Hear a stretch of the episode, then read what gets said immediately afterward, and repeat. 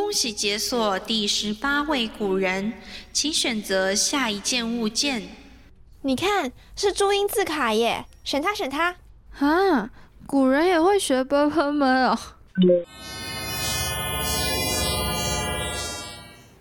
哦，这里是……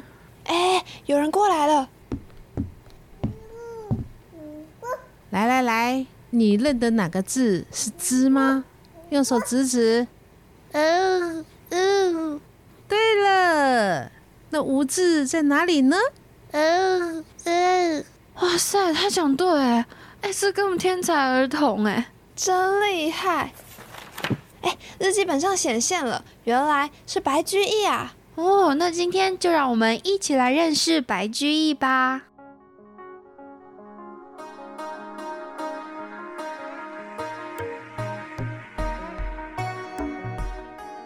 Hello，大家好，我是春桃，我是 Carly。白居易，名居易，字乐天。哎，这名字其实蛮不错的，平安顺遂，乐天通达。对啊，寓意超好的。这就让我想到了 国小还是国中的时候，我有点忘记了。老师出了一项功课，让每个小朋友都要回家采访，为什么你会叫这个名字呢？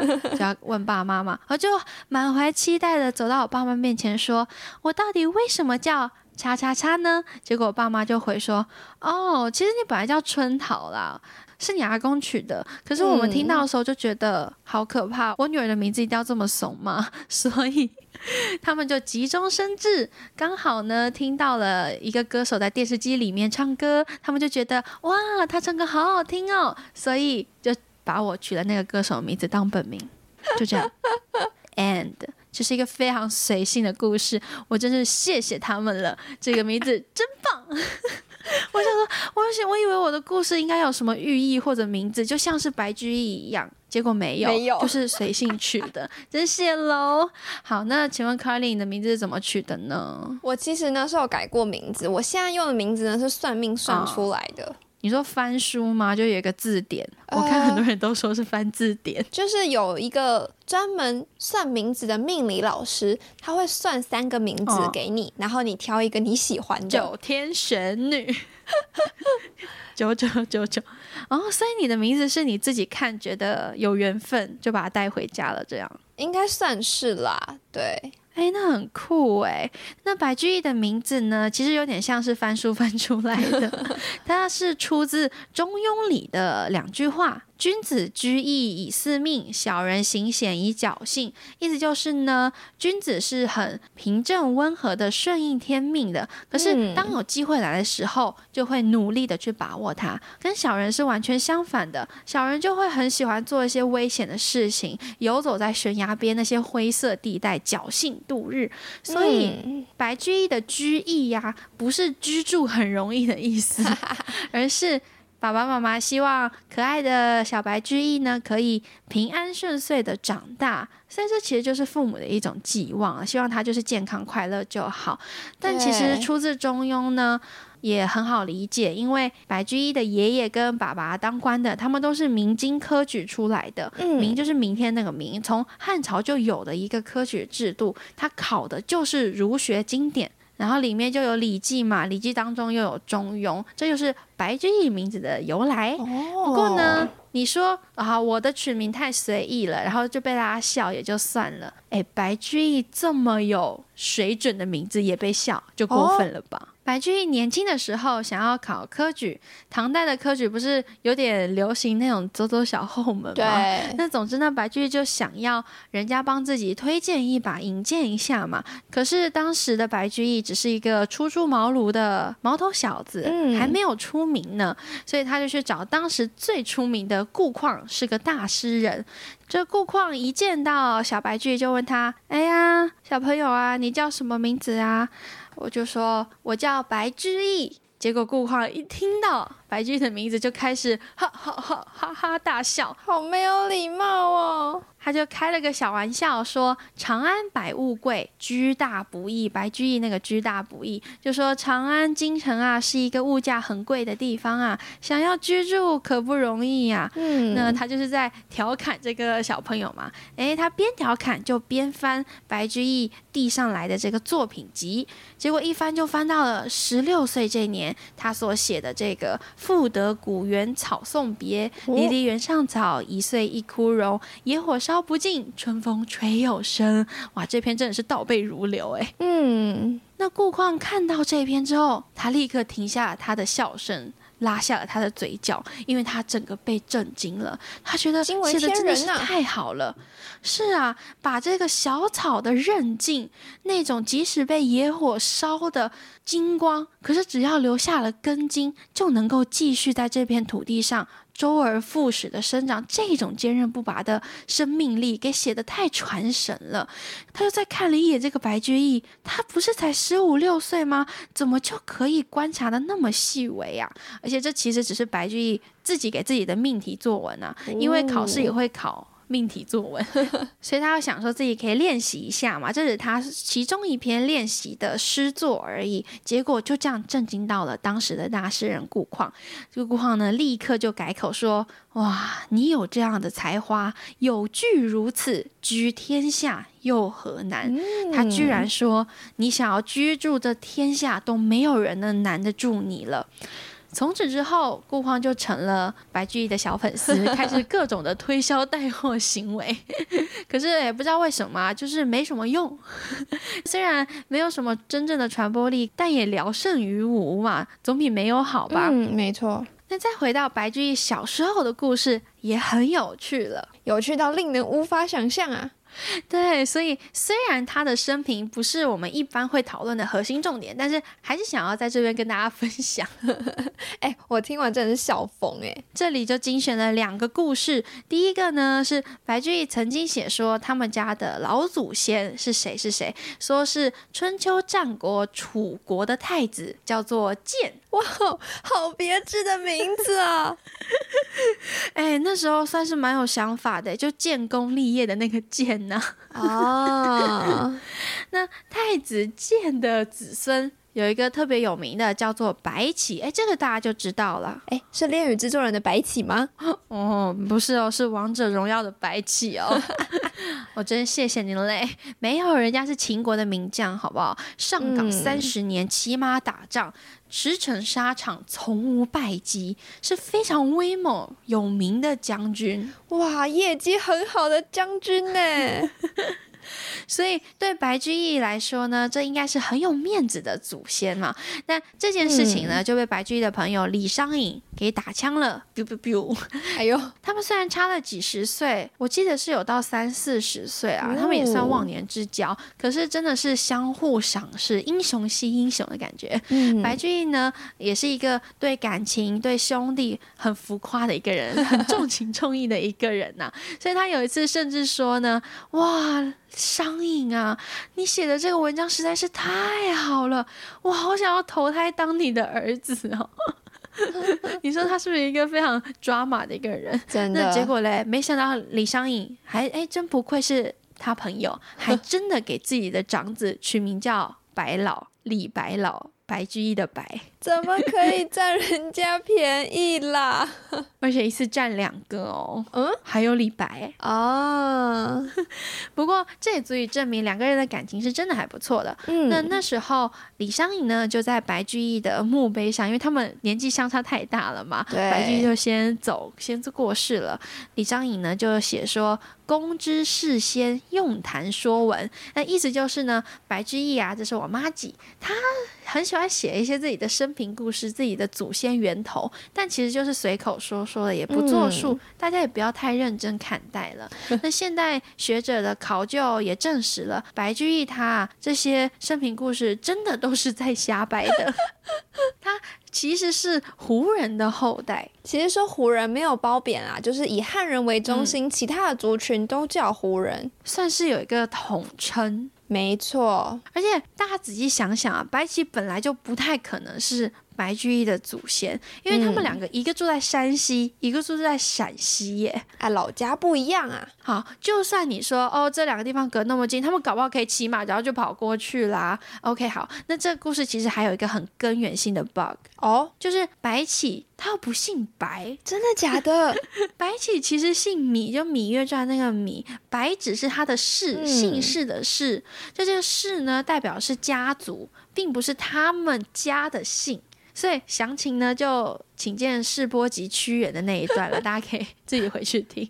好的，好的。所以他们根本不同姓啊，所以怎么会是他祖先？哎，但没关系，至少白居易的爷爷白黄和爸爸白季根是确有其人。我说到他爸爸，我就突然想到，我在做功课的时候就发现，白居易的弟弟白行简 也是很有名啊，他写《李娃传》的那位，哦，唐人传奇系列啊，对，他的女儿叫。白味道，你不觉得很像什么味精吗？味精的品牌。哎，他们家不止取名神奇，白居易的爸爸妈妈也是个神奇组合啊。哦爸爸四十四岁，妈妈十八岁，他们之间差了二十六岁。哎，Oh my god，这已经快是我跟我妈的那个年龄 gap 了耶！哎，不仅如此哦，白居易的妈妈是他爸爸姐姐的女儿。是什么意思？白居易的外婆过世的时候啊，要帮忙写墓志铭嘛，基本上就是大概交代一下阿嬷的生平啊。但是，but 因为妈妈是姐姐的女儿，所以按照妈妈这边，阿嬷就是阿嬷；但如果按照爸爸这边，阿嬷嗯就是姑妈。姑妈，天哪，也太混乱了吧！我觉得我等下要倒回去听一下。因为理论上白居易和妈妈是同辈的，哦，是不是很神奇？但大家不要有什么偏颇的思想哦。那个年代这样其实还算是合理啦，而且人家夫妻和睦，生活美满。那白居易呢，就出生了嘛。他从小就很聪明，他们家就官宦家庭，虽然官不大，都住在乡下，但还是有读书人的 DNA 啦。而且呢，家中充满了书香气息啊！家里的墙壁不是摆书架放书，就是挂字画、山水画啊、水墨画。白居易呢也不负众望，还不会说话就开始认字，五岁就能独立创作写诗，九岁呢就懂格律对仗，就很工整了。根本是神童哎！我现在都不懂那个对仗哎。真的，但刚刚讲，爸爸虽然当官，但是个很小的地方官，像是地方上不是会有州长之类的，州长呢也算是大官了，不太会直接接触人民。那人民谁接触？就是像白爸爸这样的小官。所以白居易从小呢就能感受人间疾苦，但同时呢也代表他们家并不富有。在他十一二岁的时候，爸爸被调到了彭城当县令。哎，不是陶渊明的那个彭泽县令哦，是彭城，好不好？大家要搞清楚，一个在江西，一个在徐州，真的差得很远哦。那白居易呢，就跟着爸爸搬家到了彭城、徐州附近的涪陵去住，但没住多久，北方就开始战乱。这里的战乱不是指安史之乱，所以大家那个时间线可能要稍微再捋一捋，不要听到战乱就安史之乱，唐代安史之乱，OK？这时候大概已经是安史之乱结束二十年了，所以过了很久了，好不好？大家不要搞混喽。其实这时候会打起来，都是安史之乱的后遗症啦。因为开始藩镇割据了，并没有完全解决。没错，所以经常这个地方起义，那个地方起义，为了躲避战乱呢，不要被波及到，白爸爸就把白居易送到了江南的亲戚家躲躲。这时候呢，他也不过十五岁，就要背井离乡。对于一个心智还在成长的青少年来说，是会担心害怕的，害怕爸妈会不会在战乱中怎么样了，或者自己该怎么办。未来的路要怎么走？哎，这种时候呢，白居易骨子里的坚韧不拔和常年浸泡儒家思想、那种要悬壶济世的心态就体现了。他就想说，在这边害怕、唉声叹气，算什么男子好汉？哦我应该发愤图强，不枉费父母教诲，努力读书，考科举，当官，救百姓于水火。哇，所以他十五六岁就确定了志向，东西收一收啊，就进京赶考去了。但他那时候呢，可能目标没有那么的精确，等于是想要先见见世面。熟悉一下环境。对，这边呢就可以连到了一开始他被校名字的那个时间点了。他真正考试前有先去找顾况要那个推荐信吗？耶、虽然顾况的宣传呢没有什么用处，白讲了。但也算是累积了一些名声啊。而这次长安行首都之旅呢，带给他很大的启发。长安和他家乡下地方啊是天差地远的。长安的街道笔直，人文荟萃，富强繁华啊、很像五十年前西门町人穿到了五十年后的西门町。真的，白居易整个超震撼，也因此确立了志向，自己呢要在这里考科举、当官，为民喉舌啊。所以他回到了涪陵，算是第二个家乡了，刻苦读书，最后在二十一岁考上了秀才。So good，好棒哦！开门红之后，他就继续苦读啊，考试，继续破关。苦读期间呢，啊，父亲过世了，他们家的经济状况啊跌落谷底。可是白居易呢，没有气馁，而是化悲愤为力量，更加用功。没有辜负自己的自乐天呢。嗯，在这段艰苦、身心灵煎熬的时期啊，他遇到了人生中最重要的好友元稹。哎，说到元稹，春桃我可太有话说了。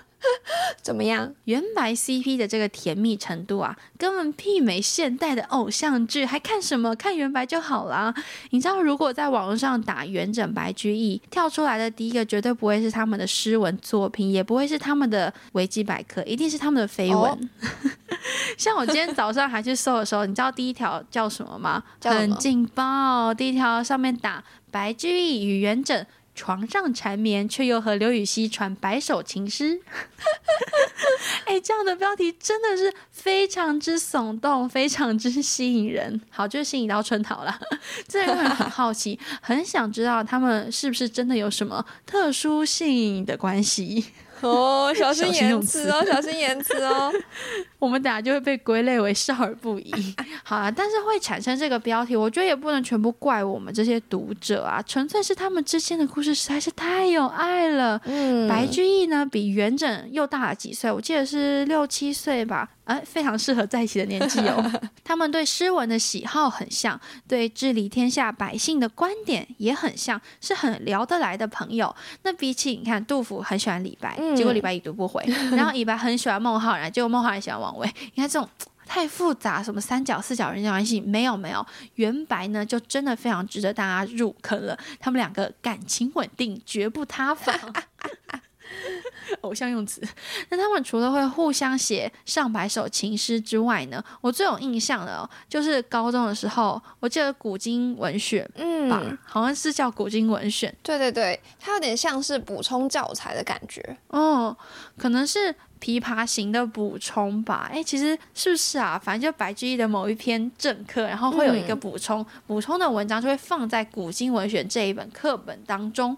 那不过琵琶行我们应该不用再解析给大家听了吧？大家应该都知道这故事吧？对就是琵琶女变老琵琶女，然后要讲白居易他自己被贬谪有点难过这样的一个故事。哎，有机会呢可以和大家分享。哎，对，大家如果想听的话，就可以在评论区告诉我们。那总之呢，不这篇补充的课文就是白居易写给元稹的《与元为之书》。嗯，开头啊就写说啊，他们的心灵有多么契合啊，如胶似漆啊，可惜却分居南北两地。哇，我真的好想你啊，元！老天爷却是这么折磨人的小妖精。在听到了元稹兄弟你病重的时候，我的心也跟着一起病重了，哎呦，痛抽得要死。痛一下，对，知道你被贬谪了，我都垂死病中惊坐起。吓到弹起来呀、对，因为那时候他们两个都卧病在床了。哎，你看多么有默契啊，连生病都一起生哦，而且很感人呢。你看他们都已经病入膏肓，都要过世了，但是只要听到你的消息，我都会心痛的回光返照，噔、这样弹起来。哎，还有哦，他们曾经在同一天、同时间做梦。重点是梦到的内容都是跟彼此旅游。天哪，做梦都做一样的。是啊，你知道我们全班在听这段故事的时候，所有人都眼睛都亮了，都醒了。大家都噔弹起来了，对，你知道那个瞳孔中都闪烁着八卦的小火苗。对啊，元稹白居易也是之后新乐府运动的推手，跟豫园 CP 韩愈、柳宗元这一对的古文运动，就他们要反对什么骈文啊、辞藻华丽、内容比较偏向于古文那种比较朴实的表达方法，就事论事这样的古文运动嗯是相呼应的。那元稹、白居易彼此确定关系之后，就是确定朋友关系之后。他们就会一起游玩呐、游山玩水，一起读书，一起勉励彼此，一起考试。那白居易在二十八岁的时候，就以三千取十的低哇感哦，脱颖而出，进士及第。但是我们在海运那集也有讲到，就是你考上了进士，它其实就是拿到了一个资格证，对，有点像是你可能考完了学测，可是不代表你就有学校念，你还是要去推甄啊，你还是要去就是干嘛去考下一步的考试。所以考上进士不代表你就一定有官能当，有工作能做。对所以后来他们两个又一起去考了吏治，就官吏的那个吏治。白居易三十五岁那年，他们还一起去考了制举。嗯，都是科举制度旗下的考试啦，但是制举就会比较不一样的地方是，它有点像是加开的名额，哦，你只要考上了。就能补上那个空缺，那那时候空缺就是要当谏官，谏官就是能跟皇帝谏言、给皇帝建议的一个官吏啦，能够更快的去接近中央朝廷，影响国家的决策。嗯而在当谏官的期间呢，唐宪宗一开始是蛮赏识白居易的，采纳了他好多的意见哦，所以白居易是蛮感恩的。唐玄宗过世的时候，他也很难过，还有哭哦。但是谏官是对，他是合约制的，那一年合约到了就要跟皇帝续约嘛。嗯，可是你知道，白居易啊、韩愈啊、柳宗元这一票人，就是讲话很直接的一票人，他们就事论事，没有在管什么三姑六婆，你是我亲戚，我就要给你点关系，没有没有，他们就是。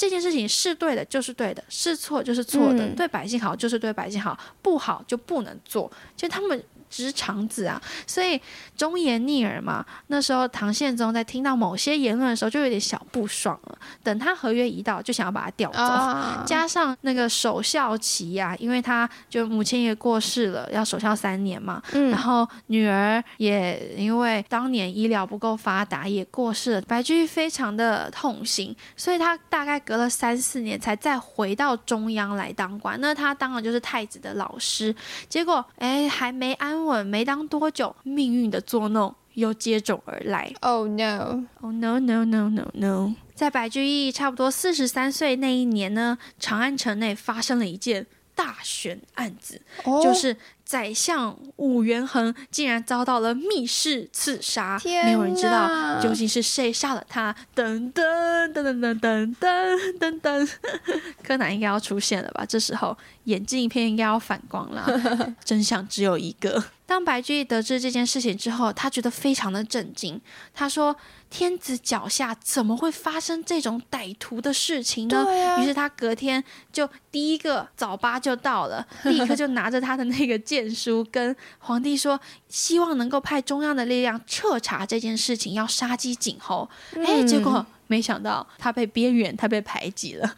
整个朝堂上五六十个人，根本没有任何一个人在聊这件事情，只有他站出来说拜托来查吧。所以你看，枪打出头鸟了吧？嗯，其实这一件事情的背后很复杂，它是关系到了节度使跟中央朝廷跟那些官员，或者说跟外族之间，你知道错综复杂的一些利益的这种纠葛，交换呐、或者说是对这种争斗，这白居易本来就也没关他的事，那他就太有正义感，就硬要卷进来。嗯。那这种时候呢，就有那种小人就会走出来说：“哎，你白居易不过就是一个谏官，谏官的意思就是当皇帝需要你给建议的时候，你再出来给建议，就像后宫不能乱政一样。对你不可以随便的去议论朝纲的事情，你也不能去执行任何，因为你不算是朝中的官吏，你只是一个谏官而已，你只是在出意见、出谋划策的人，你怎么可以僭越来管这件事情呢？那在接下来，你是不是也要僭越到皇帝的头上了？哇，那这个帽子扣的可高了。唐宪宗听到了，当然很生气啊，就把白居易给调走了。从此之后呢，白居易就过上了他的病假小王子的生活。你知道，在过去那个年代呢，虽然没有说打卡啊干嘛，但是请病假还是有一定的扣打的。你要是超过那个扣打，你就官也别想做了吧。嗯，一年三百六十五天，你请个三百天还得了？可是白居易非常的厉害，他就是哦永远都能把那个扣打用的精光，然后就刚刚好卡住。他的红灯不会亮，所以他就会一直疯狂的请病假，可是又没事，还有关档。我觉得他也算是那个时间点，加上他真的是生病了，又年纪大了，有点力不从心了，他也不太想要再介入这些纷争了。